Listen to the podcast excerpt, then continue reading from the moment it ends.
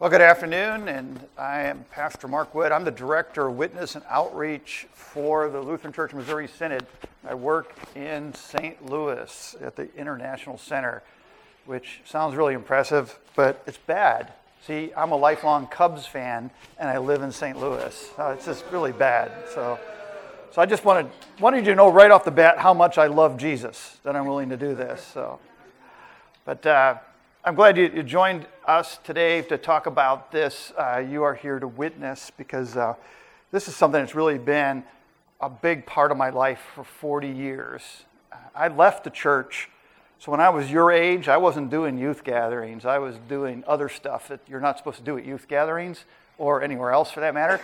Um, but that led to me joining the Air Force to get my act together. And then somewhere down the road, when I was about 21 or so, I came back to the church. And I came back with a, a great passion for telling other people about Jesus. But it hasn't always been very easy for me. It was, uh, you know, I had all sorts of issues and problems and challenges and mistakes. And, and so, what I hope to be able to share with you in a little bit of time we have together and what I put into the resources that we create is what I've learned. Not, not that I'm super smart or the best evangelist ever or even a really great witness, but just what I've learned from all those experiences. So you don't have to go through all that hard part. Well, you will. That's okay. They told you that last night, right? So, but something else they said last night is really important. They, they said, you know, we have these questions for God. You know, a lot of those questions are why. You know, why this, why that. You know, and kind of big, the biggest question of all why am I here? Not here in this room or at this, but here on that, what the TV show from 20 years ago called The Third Rock from the Sun. You know, why am I here? What purpose do I have? And that's what we want to explore a little bit uh, today. Why, why are you here? Well, I gave you the answer right off the bat. Spoiler alert, the answer is in the title. Uh, you're here to witness. Uh, that's the purpose of your life. And that's the purpose of all of your life. You know, sometimes I hear people say, well, the youth are the church of the future.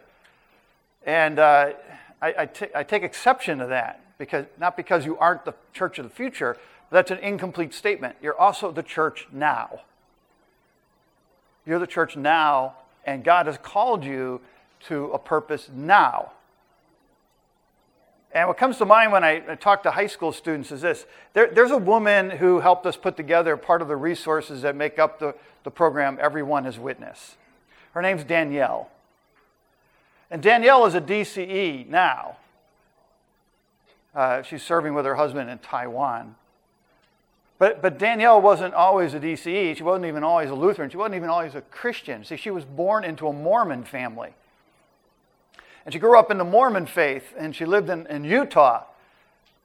But her family moved to Idaho, where there's still a lot of Mormons, but not quite as saturated as Utah. And, and in her high school, she had classmates who were Christians. It was the first time she ever went to school with Christians. And these Christian high school students witnessed to her, to Danielle.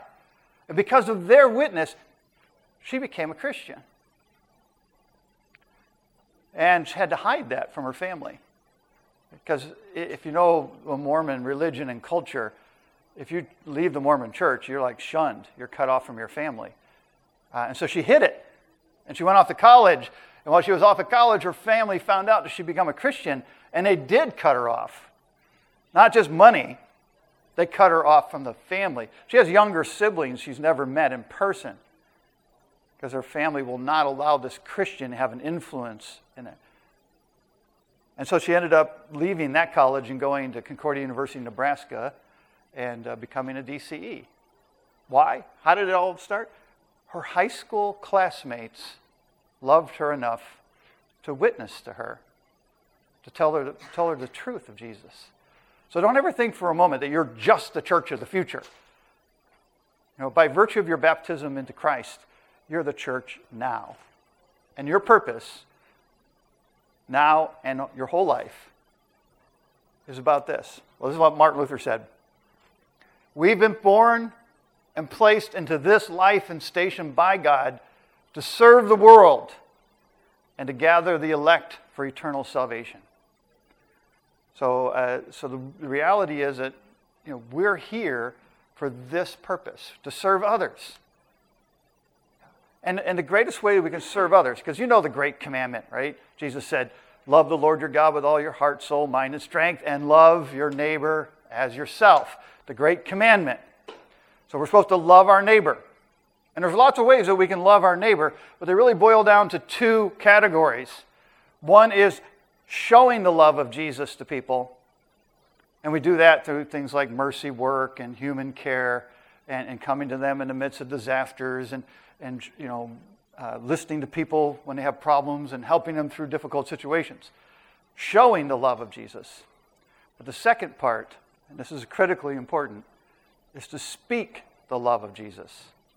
That's the second part here of this uh, serve the world and gather the elect for eternal salvation. So that's what we're here to do to share the love of Jesus by showing the love of Jesus, but even more importantly, by speaking the love of Jesus so that people will come to know Jesus as their Savior too. So Jesus said in Acts chapter 1, verse 8, He said, You will be my witnesses does that sound like a question to anybody? All right, you didn't know there'd be a grammar test today, right? So I might try to work some math in here later too. So, but that's not a question, right? It's a statement. You will be my witnesses. And again, you're, you're baptized into Jesus, you're automatically a witness.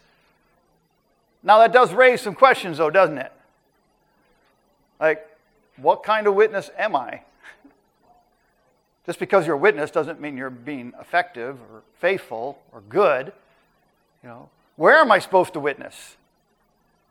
To, to whom am I going to witness? And the biggie, how do I witness? So there are a lot of questions on our minds as we, as we look at that statement. But one, one of those questions we can dismiss is whether or not I am a witness.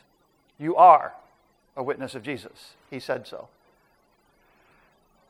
And being a witness of Jesus makes you a part of God's mission. And God's mission is very clearly stated in, in Luke 19:10. The Son of Man came to seek and save those who are lost. Lost. Now, what does it mean to be lost? So let's say your little brother or sister takes your cell phone and you go to look for it where you put it, and it's not there. And you know the brat took it, so you confront him or her, and they say, I don't know where it is. And they're right. They don't know where it is because they did what with it? Lost it. So it's not where it's supposed to be. That's what lost means. When something is not where it's supposed to be, it's lost and you have to go looking for it. So when Jesus said, The Son of Man came to seek and save that which was lost, he was talking about the people Luther referred to as the elect. These are people who God has chosen for eternal life, and they're not experiencing eternal life.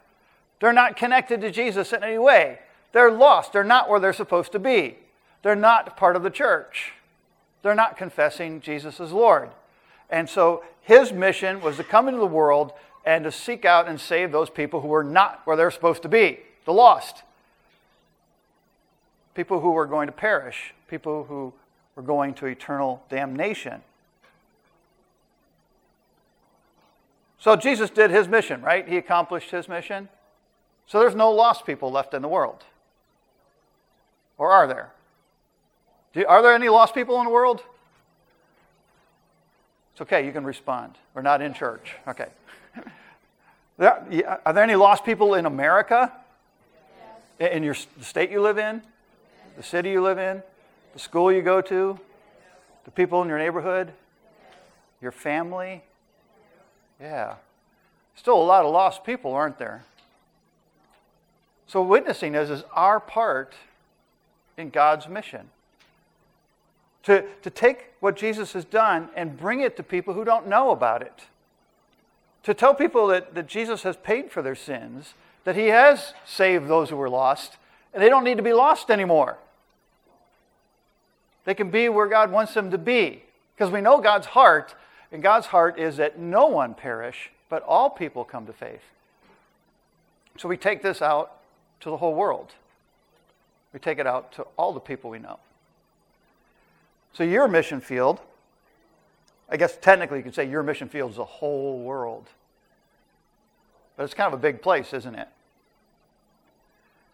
So where's your mission field? This goes to the question to whom should I witness?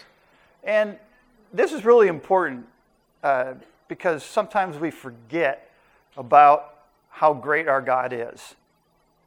We think, you know, things just happen sort of by accident or chance, and then God kind of makes the best of it. But the Bible paints a very different picture of God. It paints a picture of God who's in control of all things. And, so in Acts chapter 17, we hear that, that God allotted, determined allotted periods and boundaries of the dwelling place of all men. You, put that together with some other Bible verses, you know, things like, I'm fearfully and wonderfully made. You know, and, and before the, any of my days came to being, you knew them all. You start to get a picture of a God who is doing things on purpose. Not a haphazard God where, where things are just happening all around him and, he, and he's trying to sort through and make the best of it. But a God truly in control. And how, control, how much in control is he? Well, he's, he's as much in control as you are not in control. So, did you pick the time of your birth? Did you pick the, the country that you were born into? Did you, nobody did that, right? Did you choose the family that you have? Here's a bigger question Would you have chosen the family that you have? so, now, you didn't choose any of those things. Did you choose to be smart or not quite as smart as everybody else? Did you choose to be better at sports than academics or better at music than athletics? Did you choose to have a passion for accounting? No, of course not. That's of the devil. Uh, or or you, are you somebody who's like a super math whiz or somebody who can't add two and four? It's five, by the way. So, you know, you didn't choose any of those things. Who did? God chose them. And He chose them for a purpose. And the purpose is to equip you to be His witness in the place, at the time, and with the people of His choosing. So you haven't been born at the wrong time. You haven't been born in the wrong place or in the wrong family or with the wrong body or the wrong gifts or the wrong interests. It's all been by God's design for your good and the good of others. So, so God is in control. And so your mission field is right where He's put you, wherever that might be. You know, maybe your mission field doesn't sound very exciting. Maybe it's like Mattoon. Is it Mattoon? Mattoon. Maybe it's Mattoon, Illinois. That doesn't sound as exciting as, say, Chicago, Illinois, right? Or, or Kenya. Those sound like exciting mission fields. But any last, lost people in Mattoon, they don't even know how to say the name of their own town. So I mean, they're really lost. Yes. So God is still wanting us to seek and save all those who are lost. He's put us right where we need to be, right in the midst of lost people. He's made it easy for us. He's surrounded us with lost people. And so when we go out, we go out as witnesses, but not as witnesses who have it all together. Now, this is kind of good news for us because some people tell you you got to be some super witness, right? You got to have it all together. You have to have all the right answers. You have to you have to memorize these Bible verses. You have to get it together so when somebody asks you about the Quran, you know all about the Quran. Eh, if somebody raises a question about a philosopher, you're familiar with all that philosopher's teaching. No, none of that. We're real people. Real people. Just like Jesus came into a world that was broken, we go into a world that's broken. But what's the difference between Jesus and us is he was never broken, you know, like we are. We're broken people, just like the people we go out to. Jesus never sinned. We know sin all too well. The suffering that Jesus experienced was suffering that was because of us. When Jesus was broken, it was not a literal broken. It was, a, I mean, a figurative broken. It was a literal broken, broken on the cross. But we're broken people in that, you know, we have just as many problems as the people of the world that we go to with the gospel. So just like we don't have to clean people up before we can bring them into the church, we don't have to have it all together before we could go out with the good news that Jesus forgives sins. And so uh, Isaiah 61 talks about the Lord appointing us to, to tell good news to people. So when we look at the Christian church and we look at Christians, we see uh, uh the rate of divorce among Christians is the same as the rate of divorce out in, uh, among non Christians. Uh, the, the rate of, of couples that live together before marriage is the same as those who are not Christians. The, the, the percent of, of men who uh, are addicted to pornography is the same as those in, who don't know Jesus. Uh, alcohol abuse is pretty much the same among Christians as it is among people who don't know. It's like we're not any different. We're just as broken. We have all the same problems. But there is one difference, one really big difference. We may be broken, but we know the healer. Now imagine, because as I run through that list of brokenness, and we can keep it going for a long way, I'm sure there's some of them you're related to, and some of them that you were thinking of in terms of your own brokenness. But you get to deal with your brokenness knowing the healer. Imagine what it's like for someone to go through that same brokenness and not know the healer not know the comfort of Jesus, not know that they're loved by their Creator, not know that their sins are forgiven. What a horrible, terrible way to go through life. So, as Christ witnesses, we're bringing good news of a healer to people who are broken, just like us. And what is our motive? Well, it's not to you know, increase the population of our churches or to get more money in the plate or to put notches on our Bible because we won somebody over to Jesus. You know, our motives aren't any of those things. Our motive is not to clean up our society or to make America great again as a Christian nation. Our motive is love. You know, that, that Jesus loved us enough to come into our broken world and bring us life and salvation and heal us from our brokenness. That He loved us enough to do that, that we would love others. So as we've been loved, we go out in love. Or as 1 John 4, 10, 4 19 puts it, we love because He first loved us. We take the love of Jesus to those who are not lovable as His witnesses. And there's a, there's a great joy in this. Sometimes evangelism is is thought of as, as sort of a, oh, yeah, I guess we have to do this. You know, it's, it's kind of a painful thing that, you know, because we love Jesus, we're going to do it. Uh, but it, it hurts, and we'd rather not do it, and we'd rather the pastor do it, uh, rather somebody else do anybody else do it, uh, and we miss out on something. We miss out on, on joy. Because Jesus is inviting us to join him in his mission to seek and save the lost. He shares his joy with us. So, uh, you know, Isaiah has this picture as a bridegroom rejoices over the bride, so shall your God rejoice over you. Now, think about that, that picture that Isaiah is using. It, it's, it's the bridegroom on his wedding night rejoicing over his bride. He's waited to marry her. He's prepared all this, all this time it took and all this energy it took to get everything ready before they could come together as husband and wife. All that anticipation, and, and all comes together on, on, on this joyous occasion of their wedding. And he rejoices over her. And, and Isaiah is trying to convey to us that's how God rejoices over you. That's how God rejoices over lost people who are found over broken people who come to know the healing of Jesus. God is rejoicing over them. And when God starts rejoicing, it doesn't just stay like inside a little container. Maybe I'm saying God's not Lutheran. Okay? He doesn't keep it all bottled up.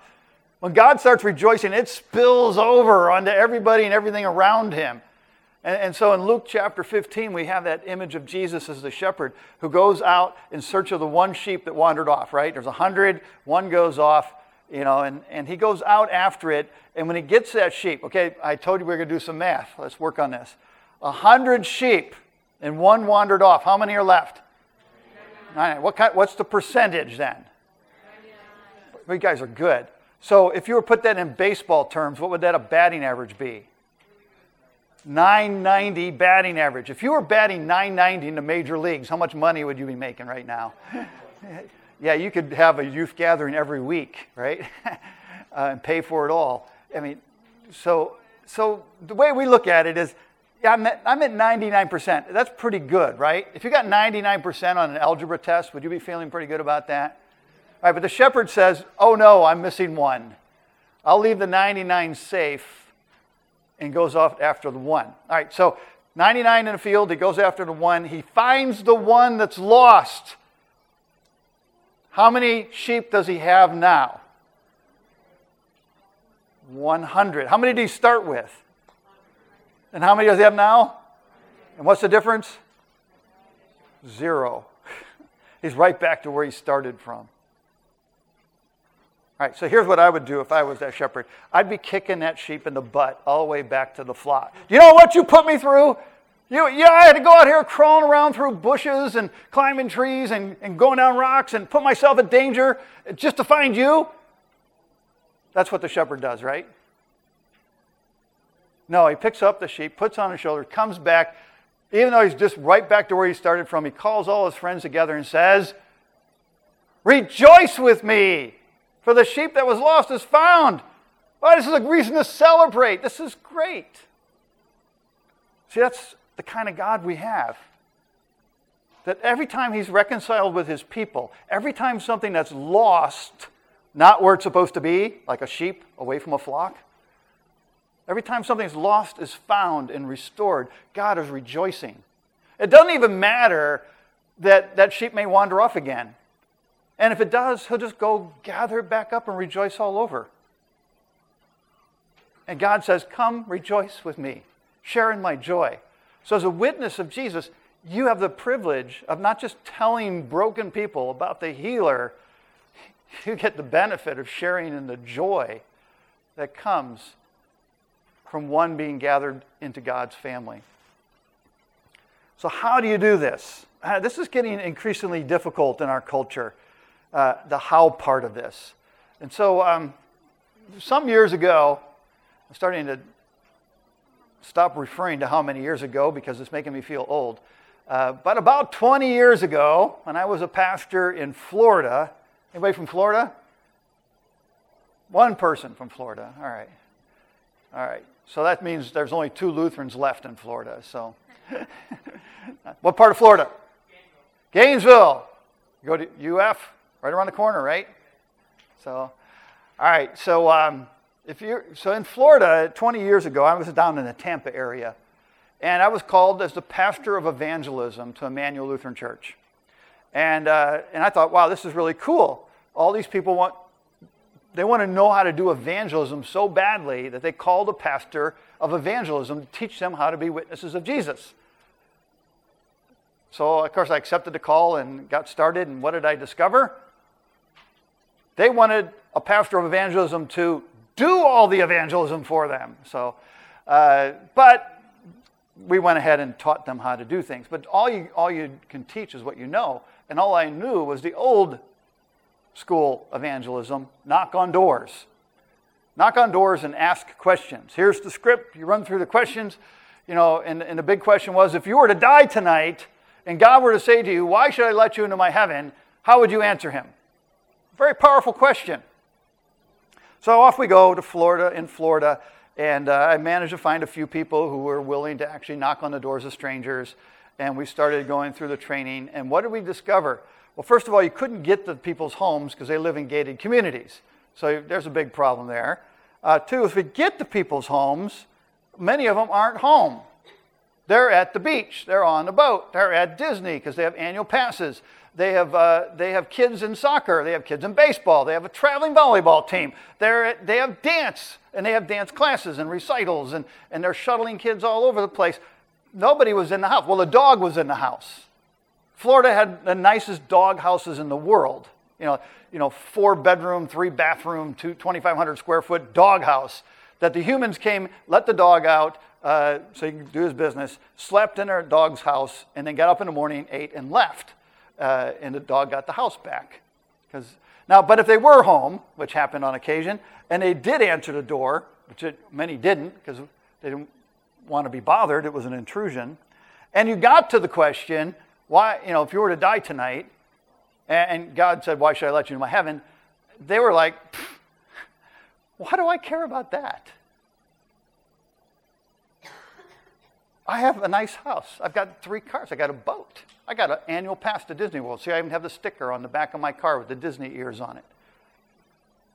Uh, life is great. I live in Florida. I haven't shoveled snow in 10 years. You know, why do I care about any of that?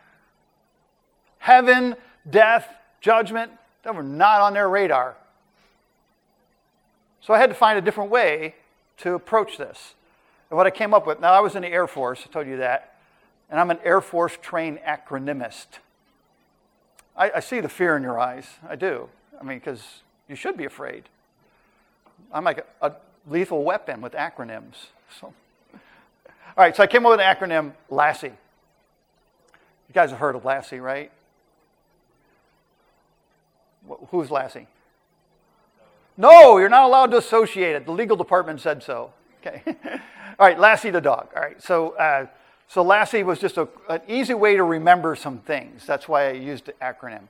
And the things are it's not it's not like a checklist, but it's a uh, it's a framework. It's a way of keeping track of your conversation with someone. And the letters of Lassie are, are listen, ask, seek, share, invite, encourage. And at the end, if you didn't write that down fast enough, I've got some little cards here that have the Lassie on there. So listen, ask, seek, share, invite, encourage. And the whole idea here is that we engage people in a conversation that we're intentionally looking for a way to speak about Jesus so that they can hear it, so they can hear what we're saying. Because a lot of people are closed off to all this. So it's a purposeful conversation that we want to have. And who do we have this conversation with? Not, not strangers, not people off in distant lands, but the people God's put into your life already. The people you already know, or the people that will come into your life as you go through life. Because remember, God's not haphazard. Things aren't just happening by coincidence. God wants people to be saved, and He's using us as witnesses to bring them the message of salvation. He's not leaving things to chance, He's actively working in these situations. And so, what, we, uh, what, we've put together Lassie into a program called Everyone His Witness. What Everyone His Witness does is equip Lutherans to be third article witnesses telling the second article story using their first article gifts. And um, you know what I'm referring to by articles, right? Somebody say it. Apostles' Creed. Okay, you get to keep your confirmation. Everybody else may have to go back for refresher. Okay. All right, so here's the thing you're, you are a third article witness. That's what you are. And in the third article, we confess that Jesus, who, uh, the work of the Holy Spirit, who he is and what he does. And so the third article says, I believe in the Holy Spirit, the Holy Christian Church, the communion of saints, the forgiveness of sins, the resurrection of the body, and a life everlasting. But listen to Luther's explanation. I believe that I cannot, by my own reason or strength, believe in Jesus Christ my Lord or come to him. But the Holy Spirit has called me by the gospel, enlightened me with his gifts, sanctified, and kept me in the true faith. In the same way, he calls, gathers, enlightens, and sanctifies the whole Christian church on earth and keeps it with Jesus Christ and the one true faith. In this Christian church, he daily and richly forgives all my sins and the sins of all believers. On the last day, he will raise me and all the dead and give eternal life to me and all believers in Christ. This is most certainly true. The most important two words in that explanation I cannot. I cannot, by my own reason or strength, believe in Jesus Christ my Lord or come to him. If I can't do it for me, how am I going to be able to do it for somebody else? And that's the essence of, of that third article witnessing. I cannot save myself. The Holy Spirit had to do it for me. Guess what? When I go out and tell my friends or my neighbors or my relatives or anybody else I get into a conversation about Jesus with, I cannot save them. I cannot bring them to faith. I cannot convince them to believe. I cannot. But what I cannot do, the Holy Spirit can do. So don't ever think that it's on you. That if somebody doesn't come to faith, it's because you didn't do a good enough job witnessing, or, or you didn't say the right things, or you know you, you blew it, and now you're responsible for them going to hell. Those are all really bad ideas about evangelism. Popular ideas, but bad ideas. People come to faith when and where the Holy Spirit wills it. I cannot. You cannot. He can. And so God is God. He'll take care of those whom He has chosen for eternal life. He'll do it through His witnesses, but He'll make sure it happens. So, so the Holy Spirit works faith when and where He wills in those who hear the gospel. That's what our Augsburg Confession says. Uh, it's a work of the Holy Spirit. He does that work where and when He wills. And we may wonder if He will, or why He did here and why He didn't there, and all that stuff. But it goes back to the previous picture God is God. And sometimes God answers our why questions with a who answer. And His who answer is, I'm the Lord. And we just have to live with that. We have to accept that because God is so much greater than we are. But we have this promise that the Holy Spirit works faith. Not Mark, not you, not your pastor.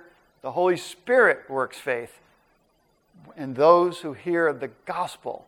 Now we see our part in the mission. Faith comes from hearing, and hearing through the word of Christ. Our role in seeking and saving the lost is to share the word of Christ.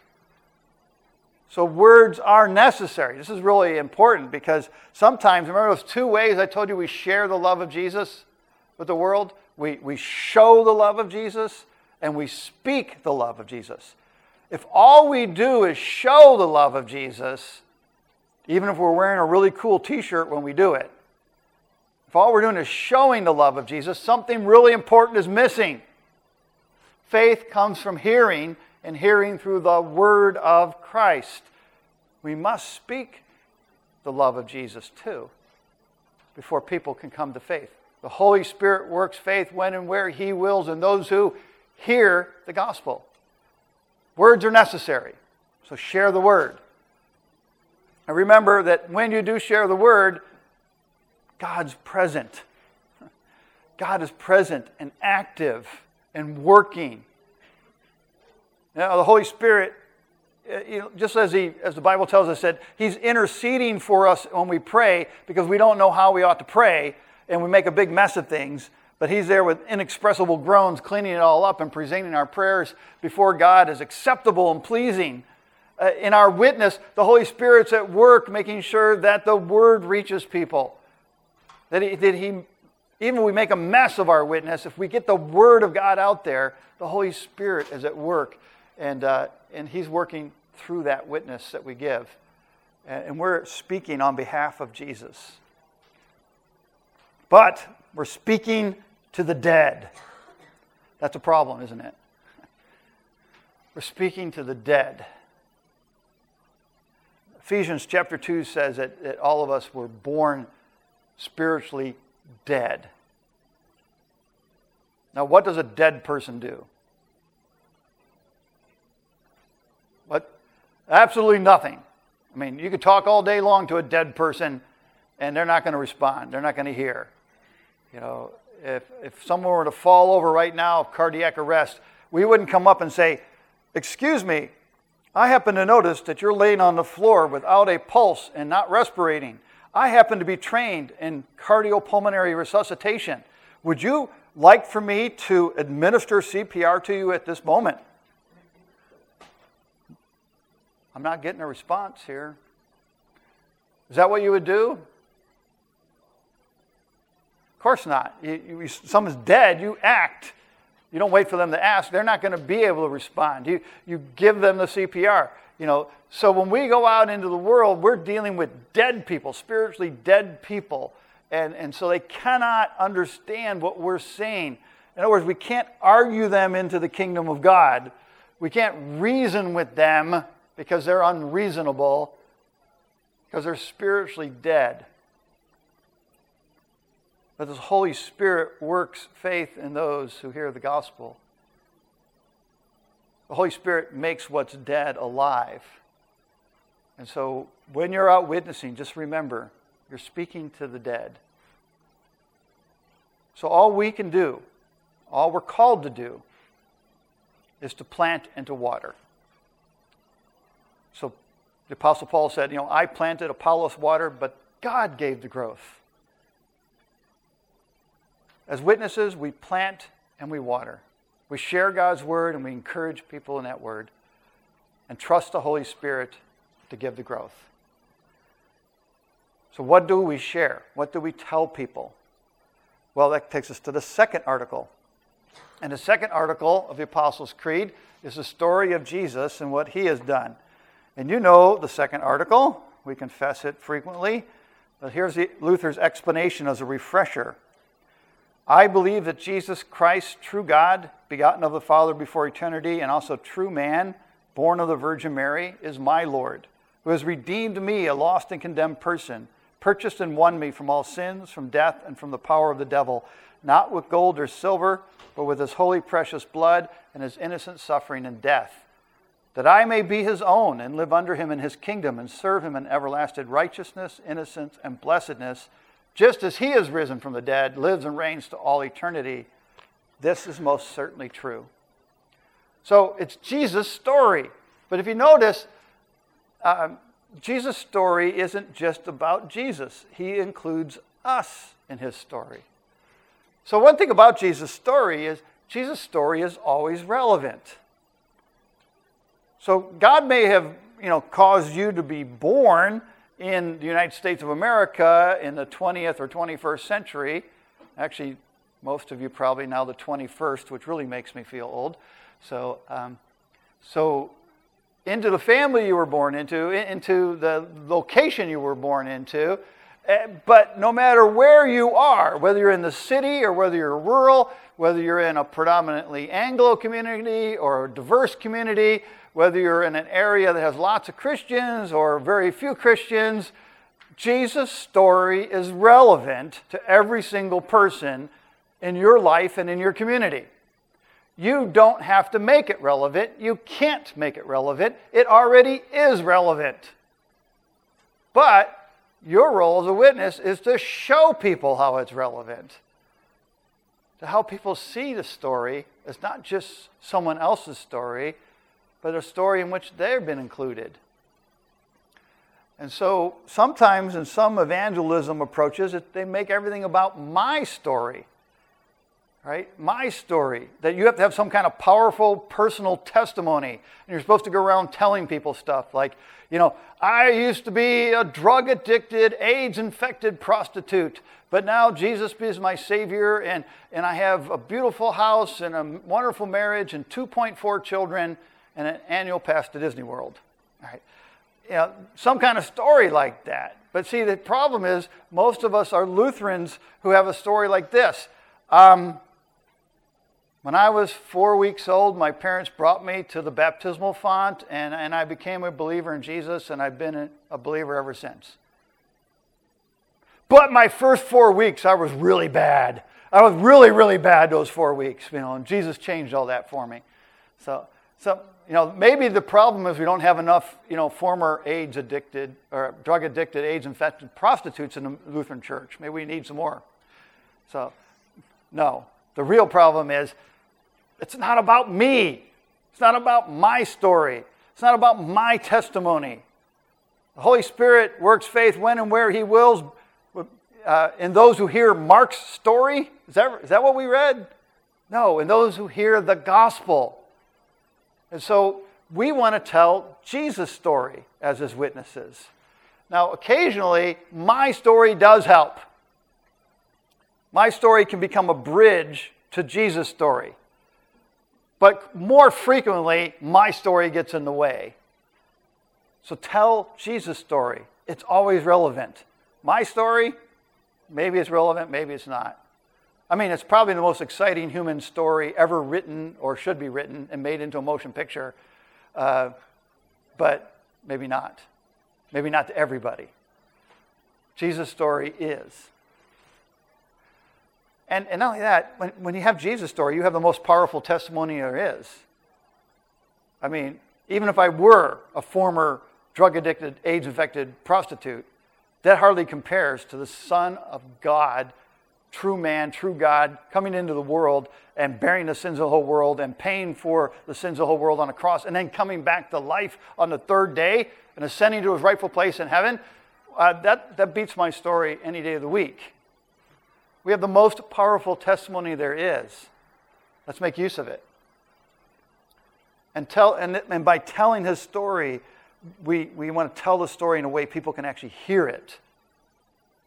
We're just not broadcasting the Gospel of John and saying, oh, yeah, we did the story. It's engaging people in a conversation where Jesus' story, which has many, many facets to it, you know, we can share elements of that story that relate that that person can relate to and understand. Well, how do we do that? Well, we have to, we have to know the person, we have to hear them, we, we have to understand where they're at, and then we can start to share Jesus' story in a way they can hear it. And so when we do share the story, we want to speak the truth in love. And, uh, and sometimes, as good Lutherans, we know that that means law and gospel. Right? So we're told to speak the truth in love. So, which is true then? Law or gospel? Which is truth? Both. Okay, anybody here have a problem speaking the gospel in love? Does that seem pretty easy? All right, what about speaking the law in love?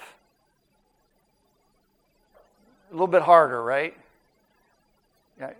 But there are ways to speak the law in love. In fact, the law should always be, because because the law is truth, and we're called to speak the truth in love. In fact, not speaking the law can be a very unloving thing. But you have to learn how to speak the law in love. The key to that goes back to an earlier point. We're broken people coming to broken people. The law shows our sins too, doesn't it? So I like to put it this way. You guys are familiar with this. If the second use of the law is what? First use is a curb. Second mirror. All right. So if I had a mirror like this and I said, "Katie, look at what a terrible sinner you are. Aren't you a terrible sinner?" How's she going to receive that? I mean, it's true, but it's going to be, you know, that's not speaking the law in love, is it? I say, take the selfie pose. Katie, Look at us in the mirror of the law. Look at us. I'm a sinner too. Broken people coming to broken people. That's a, one way we can speak the truth, in, the law in love. And just plant and water. Plant and water confidently. Because the Holy Spirit has made promises and He keeps them. He's going to work faith. God said in Isaiah 55, My word always returns to me the, for the purpose I sent it out. It never comes back void. We go out and, and share the word, and God does what God does with it. And, and, and it's not some crazy exercise in futility. And that brings us back to the how. The how of witnessing is using our first article gifts. And first article gifts, um, again, referring to the Apostles' Creed, and here's, here's a list of first article gifts that Luther gives in his explanation. I believe that God has made me and all creatures, that He has given me in my body and soul, eyes, ears, and all my members, my reason and all my senses, and still takes care of them. He also gives me clothing and shoes, food and drink, house and home, wife and children, land, animals, and all I have. He richly and daily provides me with all that I need to support this body and life. He defends me against all danger and guards and protects me from all evil.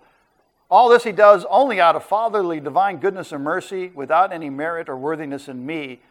For all this, it is my duty to thank and praise, serve, and obey him. This is most certainly true. Now, I don't, as you read through that list, you find out, wow, God is a good giver. He, daily, he richly and daily provides me with all that I need to support this body and life. Everything you have in this world is God's, that He's given to you. Your family, your younger siblings, yes, those are gifts too. Your parents, your, your home, the car you ride in, the school you go to, the clothes you wear, the phone that you text your friends with, you know, all those things and people. But take it deeper your body, your mind, your abilities, your passions, all those God has given you. Every single thing you have belongs to God, and He's given it to you. Isn't God a great giver? And He wants us to make use of that for a purpose. And the purpose, the purpose is for us to share these good gifts with others. So God designed you to be the witness that He's called you to be. And you are gifted enough to be His witness. Don't ever think that evangelism is something else somebody something somebody else should be doing that you have to have a special gift to be an evangelist that you have, a, have to be a certain kind of speaker or you have to have so much theological training every one of us is a witness of jesus by being baptized into christ and he's equipped you to be the witness he wants you to be I mean, look at Moses. When God called Moses, he's like, um, you know, I don't speak very well. And God says, well, who, who has made man's mouth? Who makes him mute or deaf or seen or blind? Is it not I, the Lord? He said, Moses, I designed you for this. I gifted you for this. I crafted you for this. And he has done the same in your life for you to be his witness. Now, whether you witness to one person who become to faith over your lifetime or dozens or hundreds, I don't know. But you have an opportunity to be Christ's witness every single day of your life. And lastly, is that approach that we use. And I know we're out of time. I hate that. Unless you want to hang around a couple more hours. Uh, if you have six more hours, we can actually do the Everyone His Witness workshop. Uh, no? Okay. So, so, so what lastly, this approach is just being a witness in the place, at the time, and with the people that God's put into your life.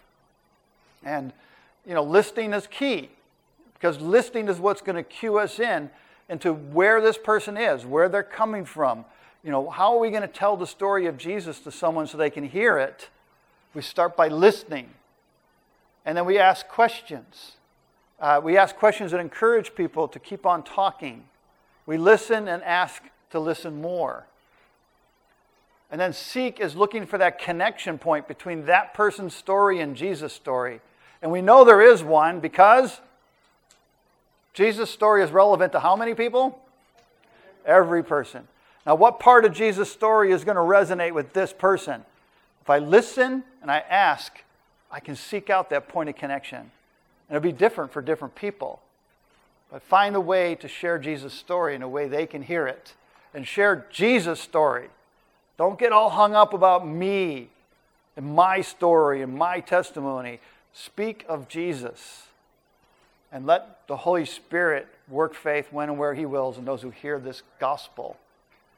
The invite is the idea of inviting someone to keep the conversation going, not necessarily come to church with me.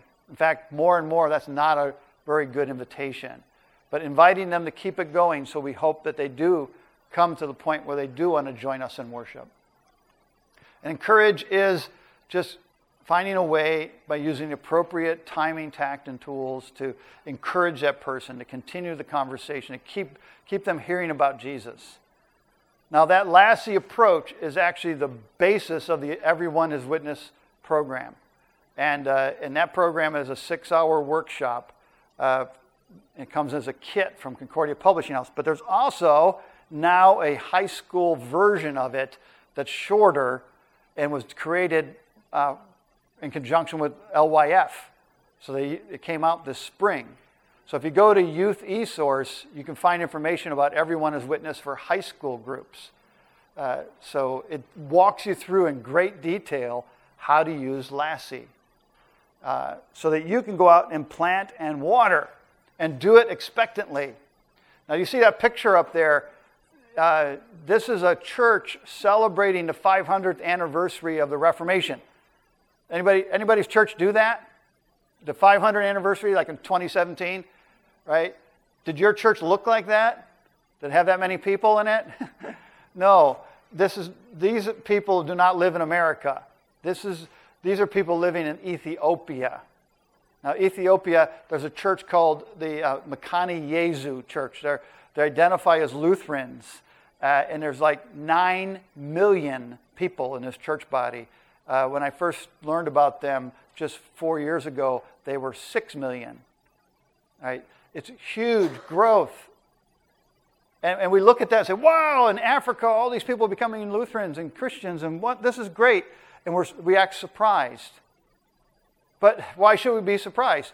For generations, we've been sending missionaries over to Africa to sow the seeds of the gospel, and now we're seeing a harvest.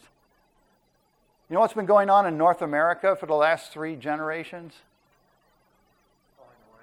Falling away, keeping quiet, letting evangelism be the, the activity of a few professionals instead of all of us being witnesses. We have not been sowing, we have not been planting and watering. And guess what?